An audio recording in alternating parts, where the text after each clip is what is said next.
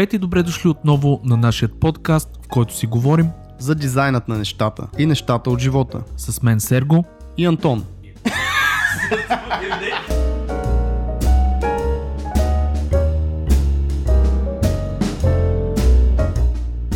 Здравейте, отново тук сме с а, Сергей, аз съм Антон.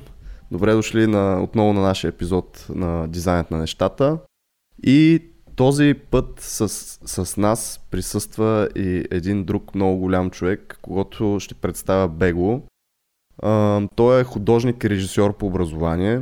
Работил дълги години като супервайзър и режисьор на късометражни филми, реклама. В момента работи като лид uh, артист в гейм индустрията, но това е Симеон Сокеров, който uh, е бил част от студио Сокеров, едно много голямо студио в България. Работили с клиенти като Coca-Cola, Pepsi, Kia, Volvo, Nissan, Райфайзен, дабъл ю дабъл ю еф, това е uh, с пандичката там, който не там го знае. Там с животинките, дето е. Точно. Значи, Симо, много се радвам, че се присъедини към нас. Uh, здравейте, Сергей, здравейте. Може би може да каже също две думи за теб, както и ти сам ще се представиш. Да, че аз първо да кажа здравейте слушатели и много се кефиме, че продължавате да ни слушате, така че да, искам да, искам да поздравя и Антон за това нещо, нали, че все пак продължаваме да правим този подкаст, надявам се да ви хареса. Yes, baby. А, за Симо мога да кажа много неща, защото ние се познаваме с него доста отдавна, засичали сме се по... Графил едно време, небезизвестния форум, който май умря. Симо, ти ще кажеш. Да... Прерасна в Facebook страница. В Facebook страница, да. а, Еволюира. И аз го познавам и като артист, и като човек много отдавна, така че само, само готини неща може да говорим тук. Но за мен Симеон е един от малкото а, така генералисти, артисти, които могат да правят всичко свързано с три Д, две Д, всякво Д. А, да с, да и с всякво Д също добре казвам, да. Да. И, и така, но може да видите, Симеон, някъде къде могат да видят а, повече твои неща, примерно. Имаш ли линкче някакво? Ти в YouTube канала, където ще, ще, прат, ще има линк. Да, ще оставим едно линкче, да видите да. Там. Но, така, ще разкажа и за това, защото аз имам специално отношение все още по тия въпроси, самоизложения и така да. Нататък. Еми... Много добре, Симо, ние малко така набързо те представихме, по-скоро може би сега е момента ти да влезнеш с... твое си лично си представяне, с какво се занимаваш в момента, разкажи малко повече за себе си, за някой, който не те познава, какво би казал за себе си? Малко е сложно да определя с какво се занимавам, въпреки че винаги се занимавам с нещо конкретно, защото в общи линии това, винаги това, което правя е едно и също.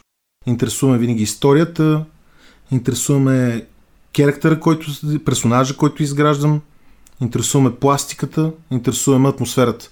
Затова ми е малко трудно да кажа дали ме интересува толкова игра ли е, филм, някакъв вид дизайн, рисунка. За мен е... Ам... Тоест ти си сторителър, така да го кажем. В смисъл, изграждаш... Абе, интересуват ме нещата, които, които а, носят информация, а не а, средство, което, до, с което, чрез което стига тази информация. Разбираш ли какво искам да кажа? Абсолютно. Тоест... За мен не е особено значение дали, правя, дали ще работя по филм или ще правя игра.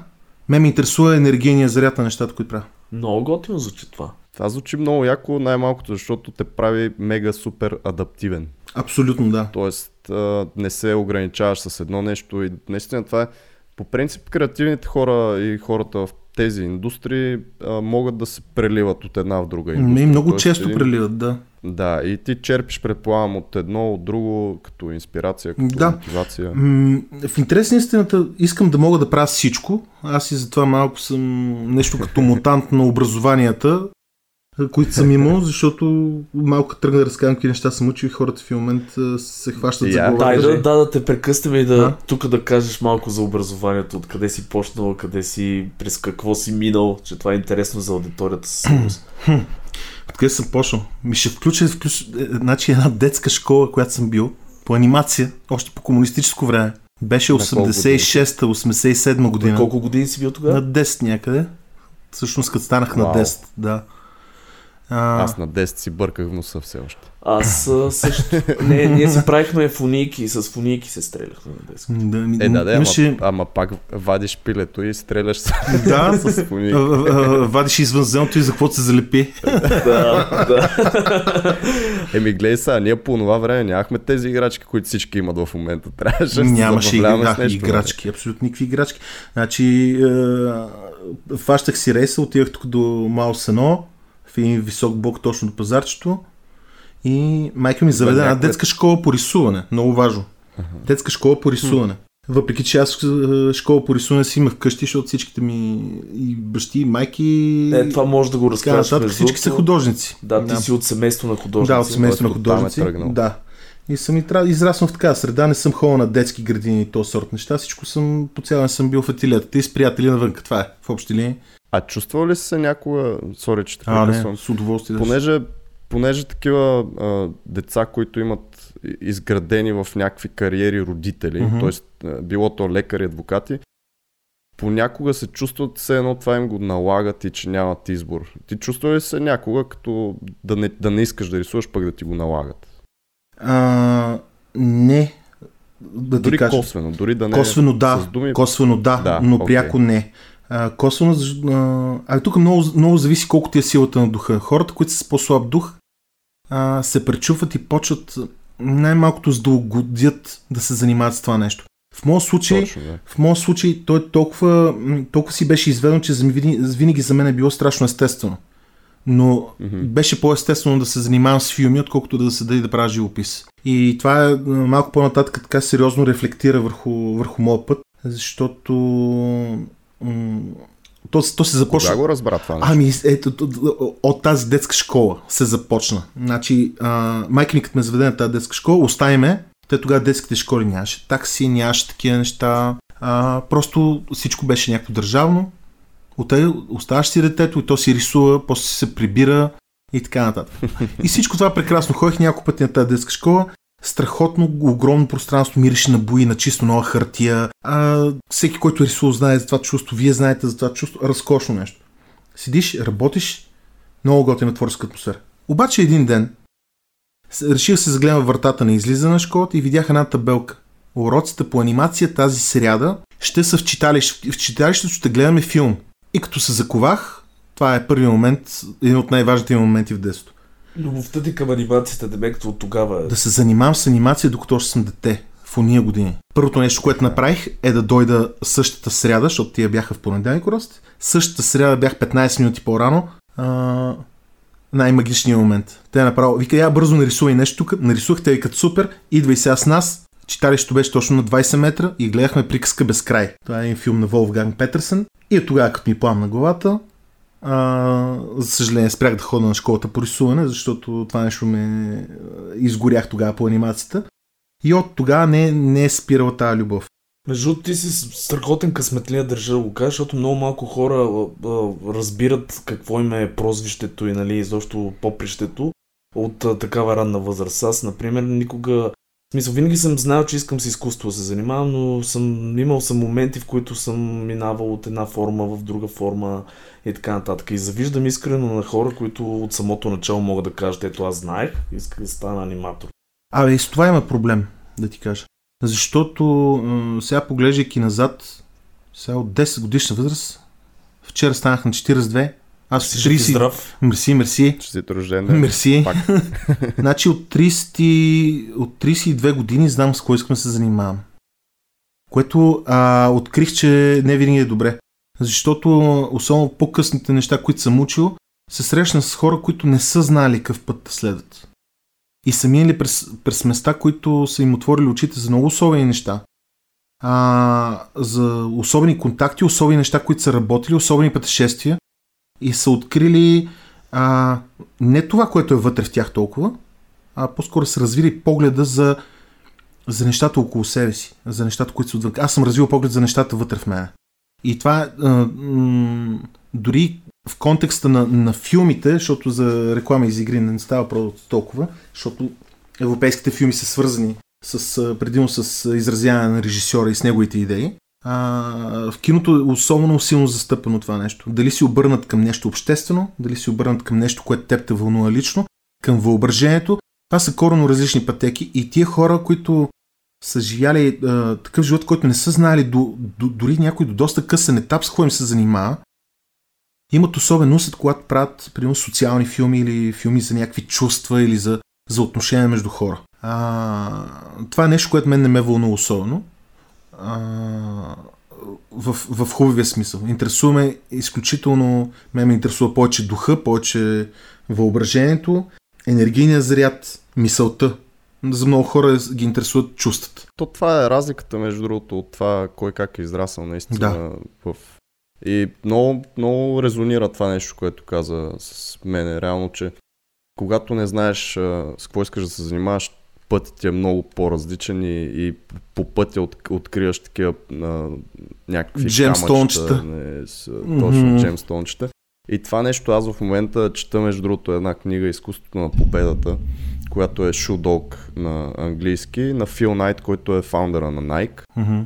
И едно от нещата, които той наистина а, адвокейтва, пак ще използвам английска дума, не мога да се сета, съжалявам, е точно това да, да, да някакси да приемете незнанието и, и следващите стъпки, че не знаете какво точно ще стане, защото там е точно магията, нали? Там е откриването на нови неща в живота ви. Mm. Но това, което пък ти си имал е също, в смисъл, плюсови и минуси. Абсолютно. Не, аз, Шо... аз даже не мисля, че са плюсови и минуси като положителни и отрицателна страна, а по-скоро като плюсови и минуси, като, като необходимите елементи за да се свържат това на цяло. Защото м- и обществото, и семейството, и а, рода, и общностите, и, и художнически, и всякакви други групи имат нужда от различни типове хора, mm-hmm. които имат различни качества и те се допълват. За мен, за мен тази синергия е изключително важна. И а, ако няма хора, които да защитават а, нещо земно, нещо чисто човешко, като отношение, като разсъждение, като а, социална психология и така нататък, и всичките останат някакви такива изтрещели хора, които са само в фантазия или в, а, ги интересуват супер духовни креатив. Проблеми, супер креатив, ще има пагубни последствия. Няма кой да държи тъканта на материята да стои цяло, докато ние си а, си развяваме байрака по звездите и а, квантовите частици и така нататък. Защото има хора, които те държат света и те не се интересуват от тия неща. Да, и и ние всички не... трябва да работим заедно, защото никой, а, всички сме играли игри, ние, и знаеш, че като правиш един керактер в началото, примерно да речем Дявол, не може всеки слайдер му е да, да е пушнат на, на максимум. А, един има повече сила, друг има повече еди какво си, коварство, третия ловкост, четвъртия магия. Всеки има различни слайдери и най-важното е да се комбинират по подходящ начин, да се направят тимове. В, в В, ако щеш дори в глобално световно ниво, трябва да се комбинират хората, не да се съревновават а, а, кой ще е най-силен а, с, ами той е долния, който не е най-силен, той е долната, долна категория. Не, но, ти, вземаш този фланг, аналогия, да. ти вземаш този фланг, он е жестоко силен в другия фланг и двамата работите заедно, а не да го риташ или той, той тебе те мачка. Защото има, както има хора силни физически, така има силни а, умствено, така има трети, които са изключително добри в коварство. И така, си съм. Всяки неща.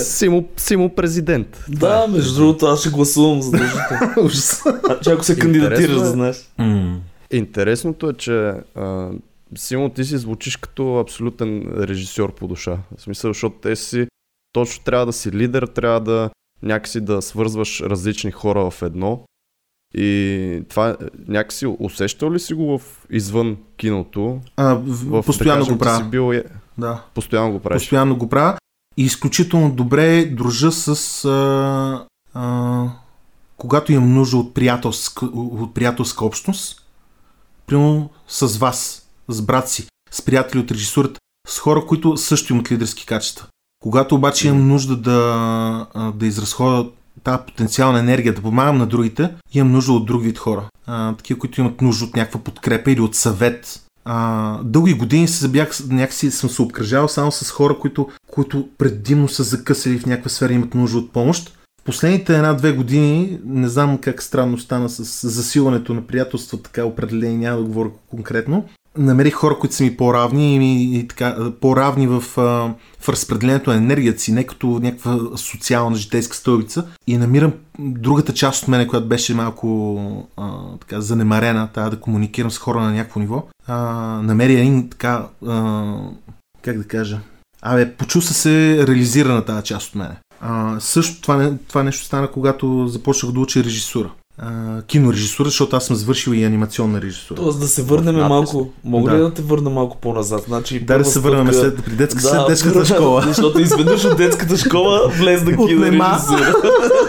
Не, аз сега ще започна да говоря за Витис, да е иначе. Uh, знам, че си ние с теб сме завършили на училище, художествената гимназия. Да. Това втората стъпка ли ти беше всъщност? След школите да. uh, започна вече сериозното ти художническо обучение в художествената гимназия.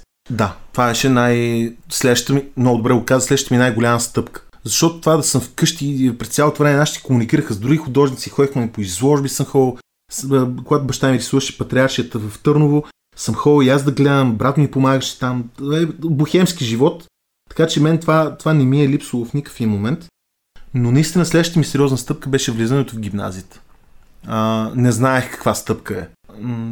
За мен беше удивително да се, да се намеря и да с други хора като мене и, и да уча това, което обичаш. Да уча това, което обичам. Не, даже то не е толкова важно дали преподавателите са научили толкова много, въпреки че аз в гимназията научих страшно много. Важно е, че а, повечето хора, които се занимават с рисуване и с изкуства, при тях се случва да, им, да се заради едно чувство, че нещо не им е наред.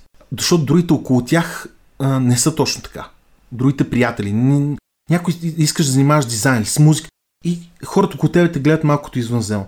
Там се събираш с, с други хора и виждаш, че това е, това е нещо готино, нещо яко и са събрали по интереси. И още повече това са ти годините, в когато почваш да се развиваш и мисловно, и физически, първите любови и така нататък.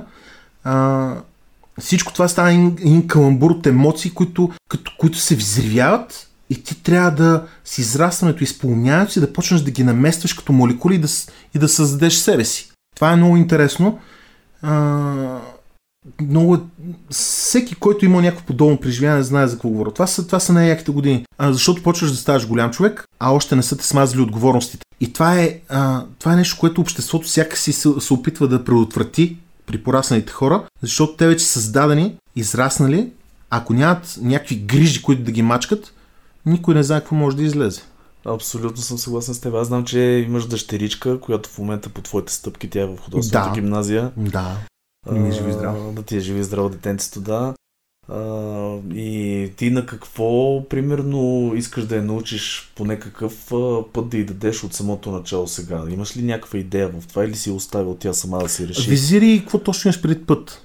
Еми, имам предвид, понеже знаем всички, нали, че като арт нещата се разклоняват страшно много. Нали? То е едно огромно дърво с много разклонения. Mm-hmm. Ти а, опитваш ли се да дадеш някаква, примерно, насоченост, която да е по-близка до анимация или а, по-близка, да кажем, до концепт арт или до нещо такова, или си е оставил а, сама тя да реши, примерно, по какъв път да поеме, по кое а, разклонение на арта да поеме? А, малко особен въпрос. Ще отговоря леко, може би околончиво, но в крайна сметка отговорът ще е конкретен. Смятам, че а, най-правилният подход е да сканираш през цялото време какво ти казва а, детето или, или близък човек, за който те грижи. Да го видиш как се развива, ако можеш да го погледнеш от дистанцията и да, и да, и да си наясно, като триизмерно същество, което гледа двоизмерно пространство, да видиш на къде отива и само единствено да му помагаш да развива себе си, това е най-правилният подход. Казвам го във връзка, примерно, с, да речем, с конкретен случай, в който сега то не е много хубаво да говоря много за нея, но аз ще говоря хуи неща, които са показателни по принцип за родителството. А, ако тя ми каже: аз искам да се занимавам а, с илюстрация по пътя на майка си или с концепт арт, нещо микс между това, което майка е правила и аз това, което правя, или с три Д или с анимация, аз ще погледна с доста скептицизъм. Не за друго, повечето хора може би биха се зарадвали, аз ще погледна с скептицизъм, защото в тия години за мен най-важното е да, да пробваш различни подходи, чрез които да си разчупваш мисълта, за да знаеш дали другата врата няма да е тая, която да те отведе до нещо интересно. Защото ти ако решиш точно в този момент, аз ще се занимавам с илюстрация, ти, ти си самоопределяш една посока и няма да оставиш да се, няма да оставиш да се развие. И ако прегърнеш идеята да, да, да не е толкова важно медиума, който работиш, а да е важно начина на представяне на енергия, защото при илюстрацията е съвсем различно, отколкото е в живописта, скулптурата, музиката, в киното. Според мен това е най-важното нещо, да види кой начин на поднасяне ще, ще обслужи енергията, която тя има, но тя още трябва да разбере каква енергия носи, за да знае как да я занесе до хората. Защото единственото важно нещо, според мен, в изкуството е енергията, която да мине през точно конкретен човек, който да я поднесе по него най- най-възможно добрия за него начин. Затова а, той Сергей пак ще ме сецне сега, ако тръгна да говоря за режисурата, но аз тъй, че ще се върна после на режисурата. Изключително важно е човек да не се ограничава в някакъв медиум, за мене. Да не се ограничава. Той самия вътрешно е ограничен, но ако ти се ограничиш, може да не стигнеш до твоето си ограничение. То даже не бих казал ограничение, то е, то е конкретен профил. Не случайно хората използват думата профил, защото има елементите. В природата имат профил. Техническите елементи имат профил. Всеки човек също има профил. Но ако той реши, че неговия профил не е този, който му е всъщност, той ще направи една голяма грешка, глобална грешка, която води до много сериозни последици. Аз не случайно ти го задах този въпрос, защото голяма част от аудиторията, предполагам, е подрастващи, прохождащи дизайнери и артисти. Примерно, знаеш, че при всеки един такъв артист са точно тези неща, за които говориш. Той се чуди по кой път да поеме, как точно, да, дали е правилният път. Mm-hmm. И ти току-що даде един наистина много готин и, и съвет, и, yeah. и го представи по много готин начин. То, той в анимацията също, аз на, на, на няколко семинара съм водил, които са аз малко умишлено ги правя по-мотивационни, защото не виждам особена полза, Uh, освен рекламна, да, да говориш много, твърде много за себе си. Винаги гледам, ако мога да изходя от себе си, за да дам някакъв извод и да помогна на някой. В случая с, с, с децата, които сега са на тринайсет-четиринайсет и, или тръгват там гимназия, и за по-големи, не е отълно. Някой, в някои случаи за четирийсет или петдесет годишни хора става въпрос. Абсолютно бих казал същото. Прови различни неща, ти сам не знаеш какво, какво си решил. Ти си мислиш, че знаеш какво си решил, но не знаеш какво си решил. Това, което примерно дъщеря ми и казвам, е, че а, когато работиш примерно живопис, трябва да, да оставиш историята да е в чувството, което ти носи картината, а не да бъде разказана чрез а, а, елементите за комуникация на илюстрацията. Защото а, илюстрацията разполага с а, елементи за комуникация. Тя разполага с а, персонажни характеристики, с body language, с елементи, които разказват някаква история. Това е илюстрацията. Картината, тя ти говори в чувство. И ако тръгнеш да работиш картина, както работиш илюстрация, би било голяма грешка. Защото а, ти ще с... с, с ам... с погрешното превозно средство а, носиш погрешния товар, което не, че не може, но дори... Получава се малко губене и на време. Получава се губене на вселенска енергия, аз му казвам. Абсолютно. Няма абсолютно никакъв смисъл. А, да. а, а нашето време е лимитирано на тази земя, нали така? Времето ти е лимитирано, да, и, и то отви само, че е лимитирано и ти го губиш. Има едно такова нещо като потенциална, а, като, като, като, като потенциална енергия, която ти, ти имаш в себе си, всеки човек има в себе си. Ти ако намериш начин да я изкарваш по начина, по който тя да, целият резервуар да го изнесеш, за да може да се зареди с нова енергия. Тая енергия е подобно на, м- подобно на някакви всякакви химически елементи. Ако седи, тя почва да цикли, да блатясва и случва ви се много, вярвам, че ви се случва да познавате хора, които да си кажеш, абе, той е спрял. Хора, които са обгърнени с шлака. В смисъл, с някакви мисли, с някакви неща. Абе, аз исках да правя тук един филм. А, аз мислех да правя, да, да, да, да уча дизайн. Аз мислих това, аз мислих онова. Всичко това, което си мислил, всеки един слой шлака се натрупва във всеки м- момент от време, в който ти не правиш това, което искаш. Много добре казвам, да. Да. В Боен Клуб имаше един страхотен а, момент, в който Uh, организираната група, които бяха момчета от Боен Клуб, намериха един uh, младеж, взеха му личната карта и му казаха, ти какво си искал да правиш? И той каза, исках да, да, да, исках да уча uh, за ветеринар. И те му казаха, след няколко дена, ако не си започнал, не, не мога да не цитирам дословно, смисъл беше такъв, ако не си започнал да правиш това, което си мечтал, ние ще намерим, имаме адрес ти и ще убием. Виж, wow. виж какъв момент е това нещо, колко... Uh, повечето хора не могат да се представят пред тази ситуация. Представи си, че ще умреш, ако не направиш нещо. Въпросът е само да си го представиш. Да. Представи си, че ти, ако а, искаш да правиш филми, обаче, ами те нашите, какво ще кажат? Е, те приятелите ми тук сега. И то, представи си, че, че мина живота ти по този начин, ами аз какво, знаеш, какво исках да правя. Аз затова съм учил и съм а, работил толкова много неща, за да не оставя, дори ако щеш като форма на протест, за да не оставя нещо, което да ми се искало да правя, но да не съм го направил. И съответно си взех, взех си изводите. И може би в някаква степен ме е върнал някои неща, които съм правил, ме е върнал по-назад от други хора, които са били целеустремени. Но тази целеустременост и тази този успех на някои хора, които, а, които го демонстрират, то е по-скоро м- форма на, на оръжие пред твое оръжие пред другите, с които ти да се защитиш и изборите и, и, и, и посоката, която си взял пред тях, но никога не работи пред себе си. Никога не работи пред себе си. Това никога не можеш да си изложиш себе си, че си правил правилното нещо. Защото, знаеш какво ти каза вътрешното аз? Братле, нали двамата бяхме тук? Абсолютно. Не си криви душата. Абсолютно. Разбираш, някак да стане това. Доста мотивиращо си ме. Да. Аз мога така, че ме накара да се замисля за много неща.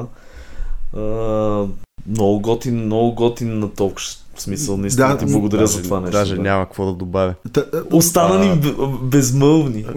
Безмълвен съм, да. Та, същото, ето ще го върна за... Казах ти, че отвявам отговора и сега ще го върна към, примерно, към Софи, към дъщеря ми. Аз си казах, за да не съжалиш, че си взела грешната посока. Работи всякакви неща. Работи, работи без да мислиш с цвят. Разхвърли. Остави чувството да те води. След това остави мисълта да те води. След това остави мисълта да те води, като правиш илюстрация или като правиш скулптура. След това остави да не го мислиш въобще. Обаче, без да те е страх да не го мислиш. От много хора, ако им дадеш, трябва да си направите този експеримент с хора. Да им дадеш бои, да им дадеш платно и им кажеш, нарисуй нещо без въобще да ти дреме. Повечето хора казват, ама аз какво да нарисувам? Да, и започват да задълбават. Абсолютно. Значи, замисли се, после ще поговорим и за филмите, замисли се, че това е най-важният момент в свободата на човека. Дали си ти да направиш всичко и никой не ти търси никаква отговорност и ти си блокирал. То това е най-чистата форма на изкуство. А, така. Смисъл, защото а. Ти, това е емоция, чиста емоция, да. Примерно, може да бъде. Не, то, то зависи, ако, ако идеята, която искаш да транслираш към другите, е свързана с смисъл, тя трябва да, да не е чувство, тя трябва да е обмислена, тя трябва да има идея, трябва да има философия. Ако искаш да прехвърлиш обаче чиста енергия и състояние, не трябва да мислиш и ти. Ти трябва да си само... Единственото нещо, което трябва да си една антена и гръмотвод, който да приема енергията от Бог, Вселена и така нататък. И единствено да, да стреля, разбираш ли? Това е като, значи... я, като я преформулира, защото тя не е подредена. Енергията на, на, на космоса не е подредена. Хората са единствено едни призми, в които тия фотони оп се нареждат по определен начин. Нищо повече. И ти стреляйки го това нещо, го зареждаш някакъв предмет.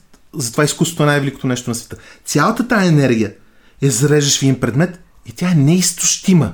Може ли да изслушаш, да изслушаш в буквалния смисъл с главно и някое парче, така че да не остане нищо от него? Пробвай, няма как да стане. Не можеш да изслушаш Stairway to Heaven на Led Zeppelin. Absolutely. Да го изсмукаш така, че за никой нищо да не остане. Няма как. Това е абсолютно безкрайен поток на енергия. И ако хората разполагат демодулатора, защото помниш едно време ще ни устройства модеми. Да, как... Това означава модулатор и демодулатор. Да. Вселената ти а, модулира, ти го демодулираш за хората. Те го модулират и цялото това нещо е поток на електрони. Плюс, минус, плюс, минус, плюс, минус. И тази енергия се разпространява като атомна бомба. Абсолютно много готино го каза. Наистина и така. Затова е много важно да, да, да избереш правилния медиум, за да може тази енергия, това послание, твоята призма, твоите минерали, които подгреждат тия фотони, да светат по правилна посока, за да може да отида при правилните хора. Разбираш ли? Това е толкова е просто всичко. Простичко е ясно. Толкова да. Простичко е ясно. Изкуството е едни заряди от енергия, от които всички могат да черпат за винаги. Аз някакъв път, като съм сдухан, аз... пускам си приятели. Или някакъв сериал. Извинявай, че тако. А, или, или, или гледам някоя картина. Примерно, е, вчера на, на моя рожден ден а, е роден и Генко Генков. Велик живописец за мене. И Владимир Димитров, майстор, между другото. Но за мен Генко е... А, той е олицетворение на, на човек, който не разсъждава върху това, което прави. Той единствено само модулира енергията, която му идва. В цветове. Седиш, гледаш и то те зарежда. Не мислиш за история, не мислиш за неща. Само си и, и то грее и ти дава. И ако ти в правилния момент се обърнеш към подходящия източник на енергия, защото има стотици видове, хиляди източници на енергия, както знаете, някой харесва музика, някой харесва Nightwish, трети Вангелис, Мишел Жар, Металика и така нататък. Що го харесва? Що значи има ми хареса тази музика? Значи, че теб те кефи тази енергия, която е затворена вътре. И ти в момента имаш нужда от тази енергия. От този пулс, тази вибрация. Също е с картини, с филми, всичко. Наистина, много готина аналогия и си абсолютно прав за това нещо.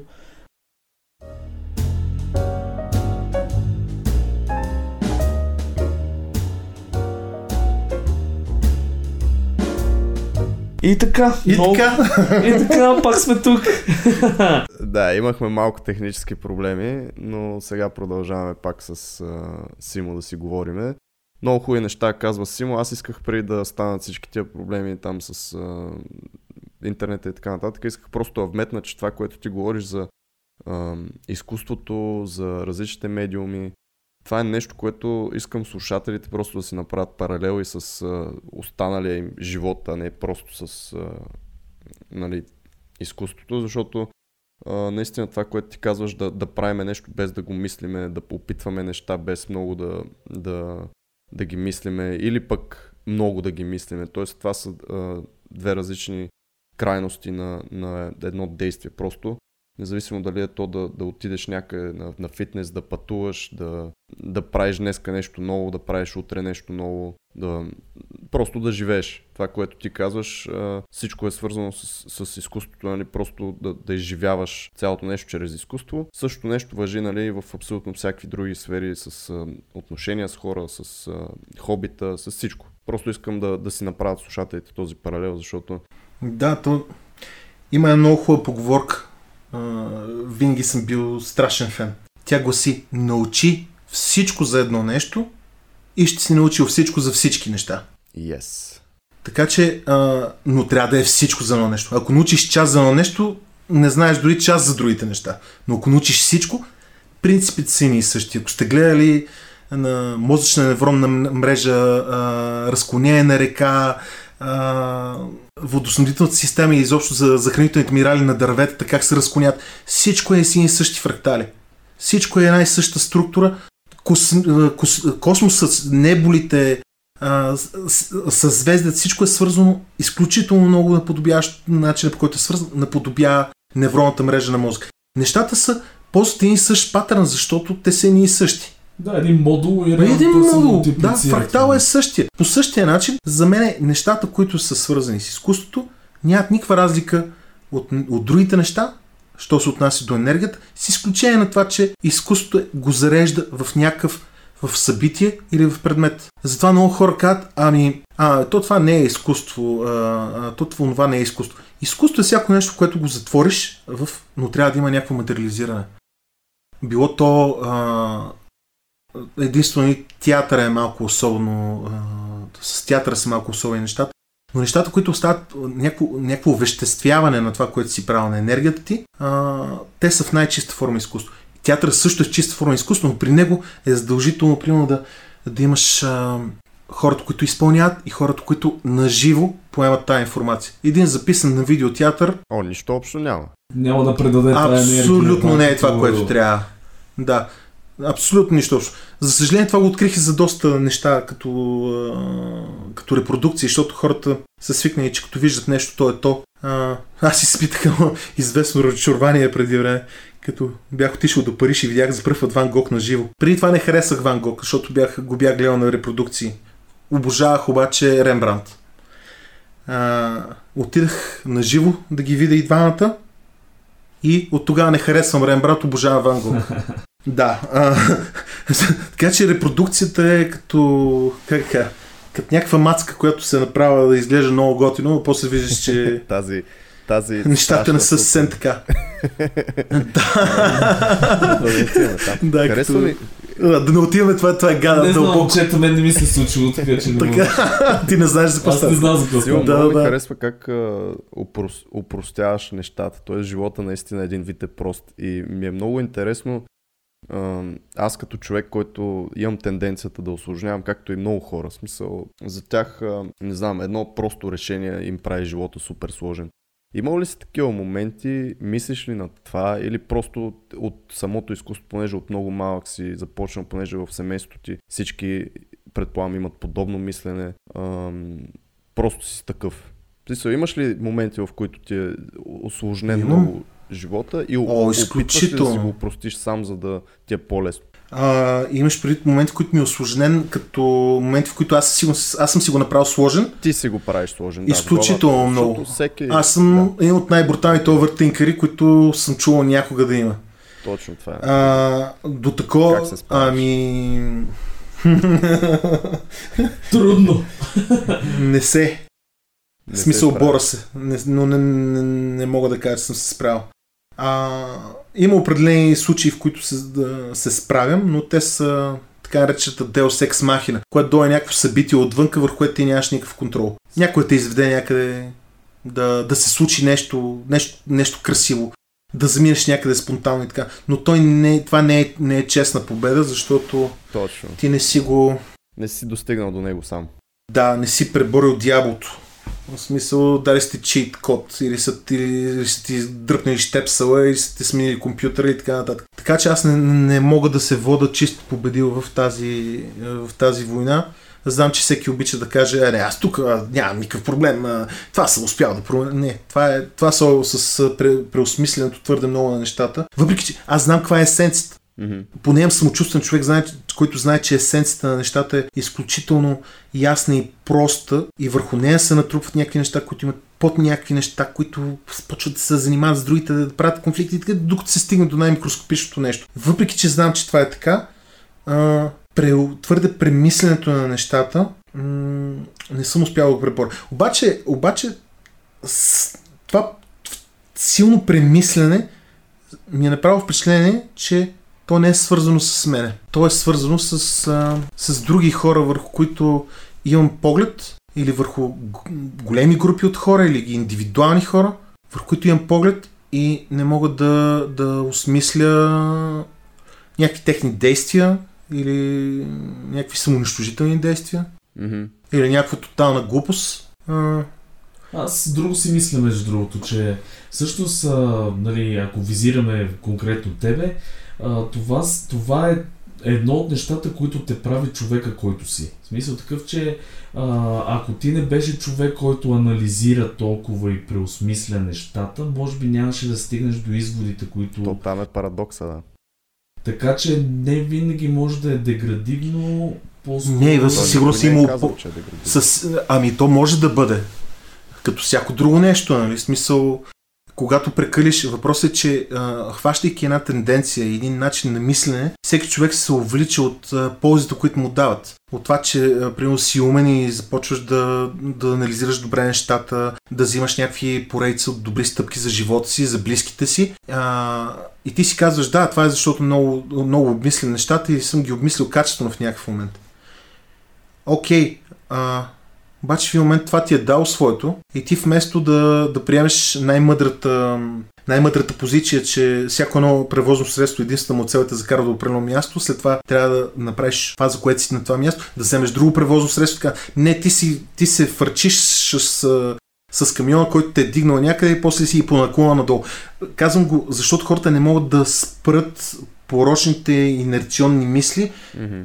които са ги довели до нещо, някакво благосъстояние на духа, емоционално, финансово или каквото и да е. И те продължават по същия начин да разсъждат, въпреки че този начин им е помогнал далеч, когато са били на друго ниво. И това в един момент почва да те затрива, ако не, ако не го зарежеш. Това е, което ти каза с а, хората, спрелите хора, нали? Тоест всичко се заблатява, всички тия мисли, те те държат и на, на едно място, реално. Ако не, не започнеш да си променяш малко а, осъзнато самото мислене. Но има, аз го казвам с, във връзка, че има една приказка, нали, глупакът е щастлив, защото е глупак. И наистина ти си от хората явно, които го премислят и, и ми беше интересно самия факт, че ги мислиш много нещата, дали, дали някой се чудил, че това не ти е в минус, т.е.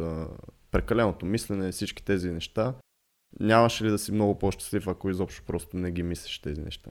Изхождайки от тази приказка, нали? Какво ти кажа? А... Тоест, ако беше глупак, нямаше и да ти е по-хубаво. Знаеш, а, винаги се сещам, защото това е разговор, с който с много приятели водя и така изподеляме гледни точки. Имаше, а, ако сте гледали Доктор Хаус, да.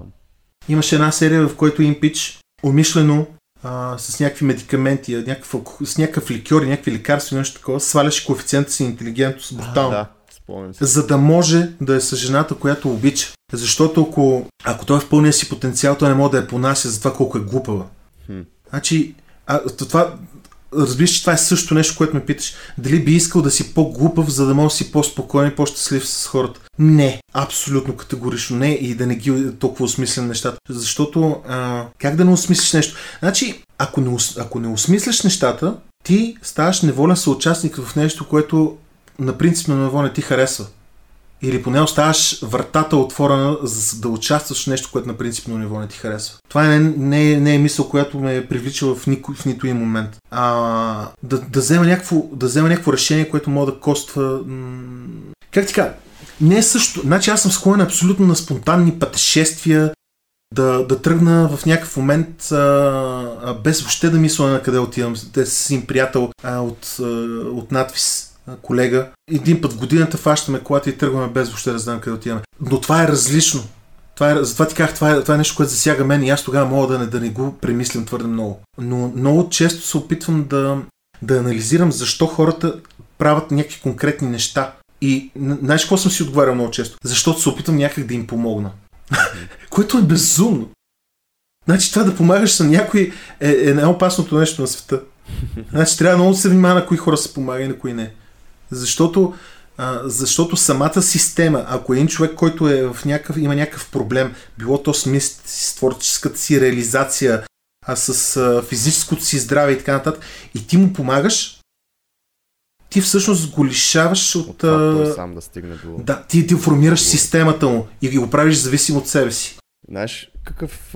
Скоро, значи, с риск с това да отида в много други посоки, просто искам да го вметна. То е неизбежно, на... защото те, те всичките посоки са си там, тъй ленчета. Наскоро слушах нещо много интересно, че ако а, оставите един, някой да кажем наркоман или алкохолик, да си стигне сам до дъното, вместо да ходи на тези ей ей meetings, на разни такива а, места, където му помагат с да се бори с това нещо, ако достигне той сам до дъното, а, много по-бързо, може, може би, много по-бързо... Вероятността да го направи, да се да, оправи е много по-голяма. Да, така е, и, абсолютно. Има много такъв...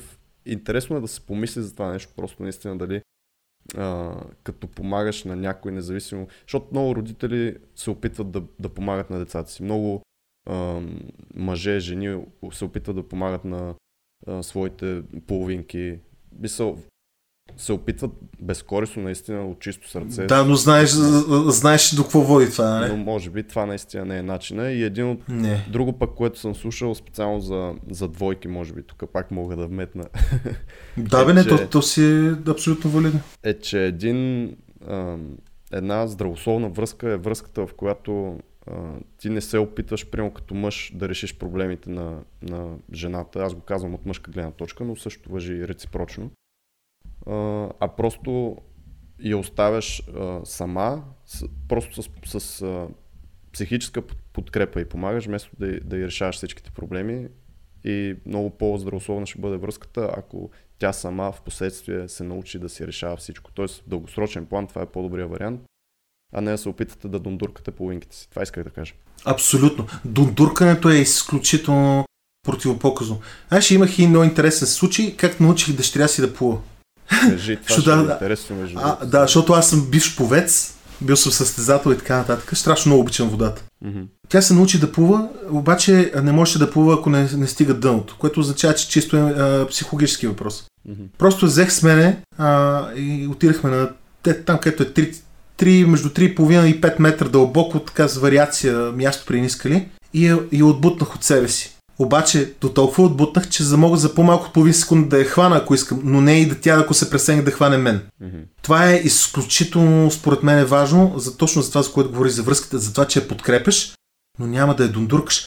Защото тя знае, че ако, ако, ако тя се опита, но не успее, ти ще й помогнеш да може да опита пак. Но ако просто си каже, ми не дава се, а, тя няма да се научи да плува, а ти, ти нямаш никаква полза от това. И, и Софи, а, дъщеря ми тогава, А, се разрева, м- опитваше с ръка да ме стигне, обаче плуваше, аз виждам, че плува. В следващия момент видях в очите и тя, че е спокойна, че съм близо до нея И аз си казах, мога да те стигна всеки момент, давай ще получиш. И тя не знаеше какво да чувства. И докато, докато беше, докато разсъждаваше върху това какво да чувства, тя разбра, че вече не се дави, защото тя, тя, тя, тя, тя мислеше, а, а аз тук мога да се отдаваш, ще се хвана за него, за да се спаса. Видя, че не мога да се хване, обаче и видя, че аз като се просегна почти си имам, и тя не знае какво да мисли в този момент. И докато, докато премислиш всички тия неща, тя вече плуваше. За няма и пет минути се научи да плува. Абсолютно, сега се гмурка сама на пет метра, входиме по скритка. Това нещо хората, хората, много хора не го разбират и си казват, о, то детето, тук като урмозиш детето или това е... Няма такова, ще му правиш най-голямата услуга на света. Ти правиш дългосло... дългосрочна... Дългос... дългосрочен модел. Да, ти му даваш модел. И не само това, то после ти, човека, на много хора съм помагал, после си идват си дърни и ти благодарят за това, че си, че си, че са разбили в тебе като морски скри, защото те идват. Повечето хора идват и искат да, искат да чуят това, което те си мислят, само че да го кажеш ти. Е, виж, Оле! Ние направихме един кръг между другото и се върнахме до това, което ти каза, че ако можеш да знаеш, ако знаеш абсу, абсолютно всичко за едно нещо, ти знаеш всичко, всичко за всички, всички неща. неща. Същото е и тук, защото ти си дал един модел как да се справя един вид с трудностите в живота си, да. Което то се препокрива с абсолютно всичко, което занапред ще има. Видяла е, че опитала да. се, видяла е, че не е страшно и сама се е научила. И после, беше гор... после хората са горди от себе си за това, че са го направили сами. Да, това между другото може да се обърне и като, и като съвет за учене даже, смисъл. То е, то, то е учене. Да, да, да, тъй наречения leap of faith, нали, смисъл, се хвърлиш в дълбокото, да за всяко едно начинание и по този начин, като излезеш от тази въпроса комфортна зона, за която сме говорили в предишни епизоди, хиляди пъти, да, да научиш даден скил, даден, нали, дадено умение, изобщо нещо да се прави ново и така нататък. Но наистина е много готино. Аз съм имал абсолютно аналогично на това, което ти си направил с дъщеря си. Мене Вуйчо ми тогава а, ме хвърли в дълбокото. Само че той го направи по много а, такъв а, кофти а, начин, защото а, значи смятате, този стрес ми е до ден днешен ми е останал, нали, и така нататък. Но аз се научих да плувам по същия начин. Да. Са, а, тук с риск а, да засегна някакви либерални групи, които не мога понасим и така нататък. Така че засягайте се на пълна, на пълна воля, боли ме фара, както както изпитвам болки в осветителното тяло. Обаче за, мом, за момчето е е хубаво така да постъпиш, за момиче е най-де по-обрано. Да. Това е. Така че и аз бих те метнал във Вуйча. Мерси, мерси, да, и мен са ме метнали, аз като... като и между другото тирах... и мене. Да, да. Его тримата тук, така сме се научили. Да. Абсолютно. Брат ми, брат ми беше в отбора по водна топка на, на... и ме взе със себе си и треньора му каза, това момче, моля да плува, и той брат ми вика, мен не мога много да плува. Треньора ме заведе до средата на басейна и му оставиха. Нямаше такова аз да съм момиченцето, което аз ако се пресегна, някакви разсъждения романтични, а, че той ще е близко до мен. Няма такова. Зарязаха ме в средата на басейна и отидаха си го да, да, да се тренират там на трийсет метра. И аз така... А, и се оправих, нали? В смисъл? И съм тук, да. Въпреки всичко. И в нито момент не съм бил нещо да съм се разсърдил така да. Мен много ми се иска да дръпна някакси разговора назад към, към Дай дизайн. Да се върнем назад. Да, към дизайна на нещата. Да. Да, но между другото дизайнът на нещата за слушателите да, да кажа, това не е само за дизайн, защото а, дизайнът на, на вселената, на живота и всичко това също се включва към нещата. Така. Всичко дизайн на отношение. За това, за това се казва нашия подкаст и а, дизайнът на нещата. Да. И нещата от живота. Симо, да се върнем тогава все пак на, на гимназията, до там бях. Абсолютно. Е, според мен в този епизод специално ще може да стигнем само до, до университета ти, примерно. Защото така как върви. Да оказа, между другото искам а, да го поздравя отново, а, толкова хубави мисли не сме, а, не съм, аз лично не, не бях очаквал наистина такива неща, въпреки че си ми го познавам, знам на какво е способен, но, но наистина много готини идеи, много готини съвети даде, така че ще са полезни. Какво стана след гимназията си? Какво стана след гимназията? Жени. Не, аз в гимнарията си намерих а, моята любов на живота. А, вау, т.е. да. Sweetheart, ясно още. Абсолютно, като е... Ти си с... много, много интересно как всичко ти е отрано, човек. Т.е. ти си разбрал на десет години с какво искаш да се занимаваш. а, жената а, на живота да? си я намерил супер рано.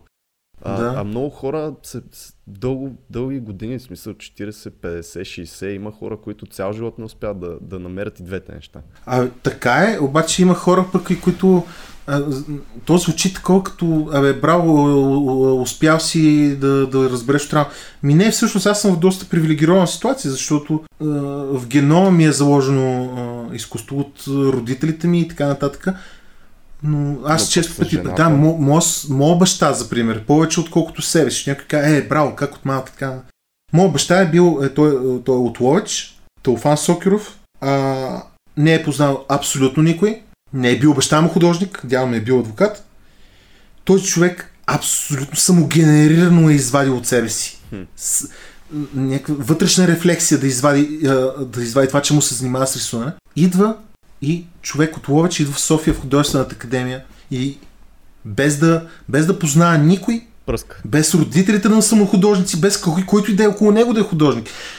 И смаш, разбираш, като Хълк смаш. Е, така, да, ако ти ако дойдете някой ден на гости на вилата, ще ви покажа нещата, въглените му от първи курс. Аз такова нещо въобще не мога си представя да направя. Добре, а ние само да Само да кажем, да. че в академията всички знаем, че е много трудно, ако Влиза. наистина нямаш родствена връзка. Много не е плотно. така. Не? Не. Това някой, ако желаете, ще спомена някои думи за това нещо, но това много хора се отказват да кандидатат в висше образование, като проектират някакви собствени... М- по-скоро се облягат на някакви неща, които са чували, като... Как да го кажа? Никой да не се засяга, но като някакви извинения за това, че не искат да отдават пет да, години да. да се занимават с нещо. Може би подсъзнателно а, а, искат да тръгнат в друга посока и се чувстват виновни пред някой и казват, а, то, то е с връзки и така нататък. Аз винаги съм бил с най-бруталните връзки на света, защото съм имал връзки, но никога не съм ги използвал. Защото а, а, имаше един такъв куриозен случай, защото питах какво стана след гимназията. А, след гимназията а, кандидатствах в НАТФИЗ. И в академията. Първо кандидатствах в академията, после в НАТФИЗ. А, а, в академията ме приеха и ето, баща ми, казвам си, баща ми беше преподавател в Художествената академия. И естествено всички си казват, е, той говори тук, че няма връзки, той самия е с връзки. Да поговорим за ми, какво означава да имаш връзки. Едно е да имаш връзки, друго е да, да ползваш връзки. Защото има хора, които ползват връзки без да имат връзки. Отиват някъде от село, носят пет агнета, аз съм виждал такива неща. Има такива хора. Даже има процентна статистика колко хора влизат в връзки висше образование в изкуствата. От един курс от десет-дванайсет човека, максимум е двама-трима човека от курса. Значи, колкото и пъти да съм учил висше образование, винаги е имало нещо подобно. И даже когато аз, когато аз влязах в академията, ня, то не е, а, не е нескромно, нито е самохвалство, аз просто ги размазах всичките. Имаше и други добри, но влязах на първо място и всички... Аз, аз предварително много добре знам какво ще се случи. Симеон Сокеров на Теофан Сокеров, ха-ха и така нататък. Точно заради тия случаи направиха изложби на изпитните работи в Художествената академия. Мене въобще не ми дреме от такива работи. Аз си отивам на изложбата, който иска да дойде нещо да ми каже, идва и казва. Или има възможност да говори с преподавателите. И даже а, имаше едно момче от едно село, което а, го беше супер срам от мене, защото явно той използва за извинение, че аз съм, защото съм Сокеров, затова съм влязъл. И майка му толкова беше вкарала пара в това нещо, че беше платила на един художник да дойде, да ни разкаже играта, да видим какви сме връзкари. И няма да казвам името на художника, защото аз даже не знам дали е жив, той е малко от поколението на баща ми. И са, повечето хора са възрастни, той е жив и здрав, е, така, но доста хора си заминаха. Та този човек, това беше деветдесет и шеста година, аз седа в стаята до, до работата, въобще не ме е срам и така нататък. Напротив, горд седа, влизат те и онази жена през цялото време. Ето и сега тук да видите на връзкарчето.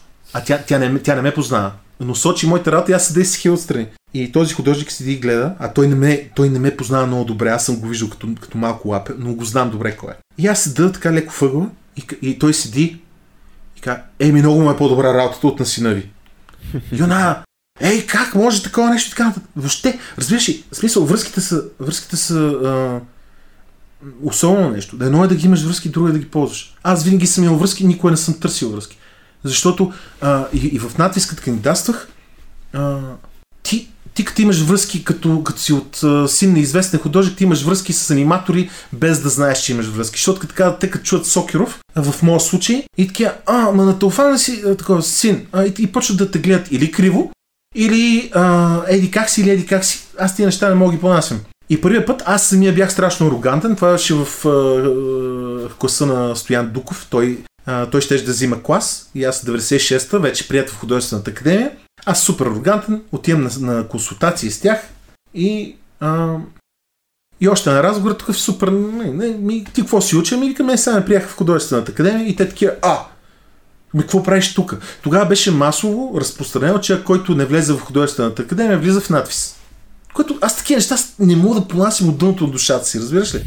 Аз влизам в НАТФИЗ, защото, искам, аз, да влезе, защото искам да уча анимация. Да, да, да. Разбира се. Искам да уча анимация. И те такива ме гледат. Ама той, какво правиш тук тогава? Ама, ама ти сигурно някой от тия, от тия по-другите специалности си влязъл.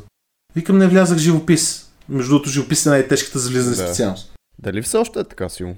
Имам пред... А, дали има тази стигма все още за НАТФИЗ, за академията или след толкова години и с тази глобализация и с този интернет и всичко някакси нещата са модернизирали и се оправили? Абе, какво значи модернизирали? Аз никога не съм виждал а, разлика между това откъде учиш. Виж, винаги съм виждал разлика в начина, по който учиш. Ако, а, ако нещата, които си ги говориме и, и, и тая мъдрост, която имате и вие пичове, и Серго, и негови опити, и другите колеги, и Миро, а, ако това го напишеш просто на хартия, то няма да има много стойност. То ще има стойност информативно. Но няма да има енергийно никаква стойност. Все едно да прочетеш е, надпис за една книга. А готин пейзаж, слънце в трети квадрант горе дясно, топли тонове, добра гама, не лоша композиция, едра маска, артистична работа. Дава ли ти енергия тази картина така? Не. Нищо не ти дава, нищо не знаеш. По същия начин е информацията, която я поемаш, приемаш от човек и информацията, която я приемаш от туториал. А, много неща се учат, но те се учат а, фактологични, а, такива софтуерни, принципни, но не можеш да попиеш историята и, и мъдростта на човек, който ти го казва. Симо, ти може би, да. Преподавал ли си? Преподаваш ли? Да, и нещо преподавал имаш, съм. Нали? Преподавал съм, в, дори в, преподавал съм в а, Чероризът с храбър имаш университет. Веднъж, един семестър, не, половин семестър, преподавах анимация. И в Художествената академия съм бил преподавател на магистратура дигитални изкуства. Една година преподавах им анимация. М- как го виждаш? Твоето нещо ли е? Искаш ли да се занимаваш? Да преподавам? Да. Според мен, м- според мен ще си много добър учител. Аз за това те питам, защото според мен да, много да. По-добър начин ще поднасяш цялата информация, така че наистина да се науча, разбира, да си вадят някакви техници, изводи самите ученици. М- да, полезно е за всички, освен за мене. А- а- а- Смисъл, не прозвуча правилно, бе, ако исках да вкарам и там. Изключително е полезно и за мене, ако а, хората, на които преподавам, са мотивирани. В Художествената академия не бяха много мотивирани студенти. Те в общи линии не знаеха как, за какво са се записали, въобще за тази магистратура не знаеха какво учат. А, учиха а, роботика, което е много готино, аз съм интерес към това. А, учиха програмиране, учиха инсталация, учиха анимация. Те самите не знаят, не бяха подготвени какво ще учат. И така, някои от тях бяха, доста се мотивираха. Даже един студент от академията продължи известно време, дори след това се занимава с анимация, успя да си намери работа и така нататък. Но не беше, не беше това нещо. Примерно, ако, ако имам възможност да преподавам в НАТФИЗ в някакъв момент и паралелно с това нещо да правя творчески някакви проекти, от които все пак да се преживя, защото с преподавателска заплата не би могло да стане. С удоволствие би го направил, даже съм мислил за тази посока, а и така, как да кажа, имам добър пресантимент за това нещо. Изключително много обичам да преподавам, но е, е преподаването е разговор. Не можеш, не е радио. Трябва двама души, да. Трябва двама души, да. Трябва да има, трябва да има реципиент. Веднъж ме поканиха на едно събитие във Варна да... Така пак полумотивационно, надъхващо да говоря за правенето на един филм, за режисура, за сценарий. Тотално имаше хора, които не знаеха какво правиха вътре, деветдесет процента от хората, никакъв интерес и въобще не си загубих времето. Не ми беше много приятно това нещо. Добре, да кажем няколко думи за твоите проекти, по какво работиш сега, какви са ти плановете за бъдеще. Творческите планове, великият въпрос. Велики въпрос, да, как? Не, не можеш без това, нали знаеш. М- ти искаш да, да, да, да ръшнеш някои от висшите ми образования, да ги прескочим? А, ти ще го още, още висше образование на човека, какво? Да, давай, давай, давай. Не, не, глупости. Аз, аз по принцип не обичам много говоря за това, защото това има значение само за мен. А хората им се отваря една паста такова, о, висше образование, така, така, така. Бре, да кажи две думи, защото ми стане интересно. След, след, след надфиз какво беше? Значи аз първо влезах в академията. Една година учих живопис. Тогава направиха нещо изключително деструктивно, да няма курсове, да нямаш собствен курс по живопис, да нямаш едва ли неприятели. Всеки рисува където си иска. Не стига, че живописта е самотно занимание, ами и това направиха. Не ме... Тачо Дуков не ме прия тази година в, в НАТФИЗ, обаче следващата година влязах в, в курса на Доню Донев. И него Бог да го прости, златен човек, много, много душа. Uh, и след което uh, последва, uh, последваха пет години, които аз малко загубих, защото не, съм много, не, не, бях, много, не бях се научил да уча. И uh, не успях да взема точно това, което ми трябваше. Аз бях с uh, младежка самонахаканост, че аз, аз вече работих професионално, което е идиотското, и то работих професионално от години, въпреки че бях на, на двайсет и две три години. Аз, аз работя от седемнайсет годишни, първата работа, свързана с арт, професионална, въпреки че, нали... И аз бях вече с самочувствието, което е голяма грешка. Самочувствието... Защо казваш, че това е идиотско? А, кое точно от всичките неща, които са идиотски? Това, че, си, че вече си работил професионално. Защото ти дава едно фалшиво самочувствие в а, ерата, в които а, ти си някакъв пионер, защото тук говорим е... Uh, аз съм почнал да се занимавам с три Д uh, и с брат ми заедно деветдесет и втора трета и ти си, поне тогава бяха на пръстите на, на едната ръка хората, които се занимаваха с три Д. Даже аз ги знам по име, ние се знаем взаимно. Разбираш? Тие, които са почнали деветдесет и втора трета година са шест човека на кръст, пет. Разбираш ли? И, и това ти дава фалшивото, че ти си някой, защото си от малкото. Почваш пълно да, безумие. Почваш да блокираш всякаква... Блокираш информация, информация да. Живееш си студентските години, голямата любов, така. И всъщност не учиш. Не научих много неща. Аз научих много неща, но научих толкова много неща, колкото научих на следващото си следване. Това беше тотално groundbreaking за мен. Това беше феноменално нещо. Разбираш, просто много трудно да, да се обясни. Тъй или иначе, две хиляди и втора завърших анимационна режисура в НАТФИЗ. С някакви филмчета направих, ходих на някакви фестивали, беше готино, разкошен живот, който може би е част от бъдещето ми, ще видим. А, и след това се ударах на направена на дипломна работа, собствен проект, който бях много взискателен към себе си. А, роди ми се детенцето тогава. След като се роди детенцето, аз пренаправих целият филм наново, защото технически не бяха готови, не бяха нещата стигнали такова ниво, че да, да можеш да реализираш филма как по начина, по който го искаш, защото просто софтуерите бяха дърви. Та, един, е, е, една година от работа ми този то филм замина, защото не вървеше посоката, която исках. След това го почнах наново и го работих сигурно две години и нещо този филм, защото си гледах и детето, но не съжалявам в никакъв нито момент. И чак когато детенството беше на три четири, две хиляди и осма вече ми беше абсолютно готов филма и с голямо закъснение се дипломирах. Е този филм се е сума ти награди, пет пъти се казва. Сума да, ти награди, да. За... да. Много така, много, много хубаво беше прият филма, но по-важното нещо в годината, в която се дипломирах, беше това вече израстване в края на двайсетте, в която човек се ражда, според мен е истинското раждане. Това е като а, родил си се, след това станеш на седем-осем, почваш ставаш съзнателен, не, вече, вече наистина е човек. След това и влизаш в пубертет, тогава виждаш как, а, аз нищо не съм виждал до сега. Жени, любов, изкуство, пътешествие, така. И тогава, не, не, тук почват нещата. Най, за мен е най-groundbreaking събуждането е в края на двайсетте. Това е брутално нещо. Аз съм и там. И тогава, да, това е жестоко нещо. Жестоко нещо е. А, и в момента, в годината, в която се дипломирах, беше най-бруталният фестивал, на който съм бил. Той, всички ще кажат, и къде е някъде на майната си в чужбина. Не, беше в Бълчик. Феноменален фестивал. Толкова фестивална енергия имаше вътре. Концерти. Той, той е международен фестивал. В смисъл световен. Да, той е абсолютно световен фестивал. Си беше на, той е на късометражното филмо само. Да, изключително. Това е в, в двореца, сред цялата зеленина, специални кинозали, и пък концерти всеки ден, море, къпане, какви, всичко се случва. Една седмица, най, най-дивата седмица сигурно в живота. Брутално беше. И тогава си казах, не, винаги съм имал и този страх, от който почна разговор. Ами, аз знаеш какво, аз винаги съм искал да правя филми, ама и игрални филми съм искал, и аз си казах тогава, оп, чай са, ако искаш да правиш игрални филми, прави игрални филми, за да видиш дали наистина искаш да правиш игрални филми. И тогава реших, че кандидатствам пак в НАТФИЗ. Ще кандидатствам кинорежисура, за да работя с хора. Това на колко години си вече, извиняй? Бях, като кандидатствах в кинорежисура, бях на тридесет и две години. Респект. Да. Е, това между другото е, ако има по-възрастни слушатели, които си мислят, че са прекалено възрастни или стари за нещо, нагледен пример.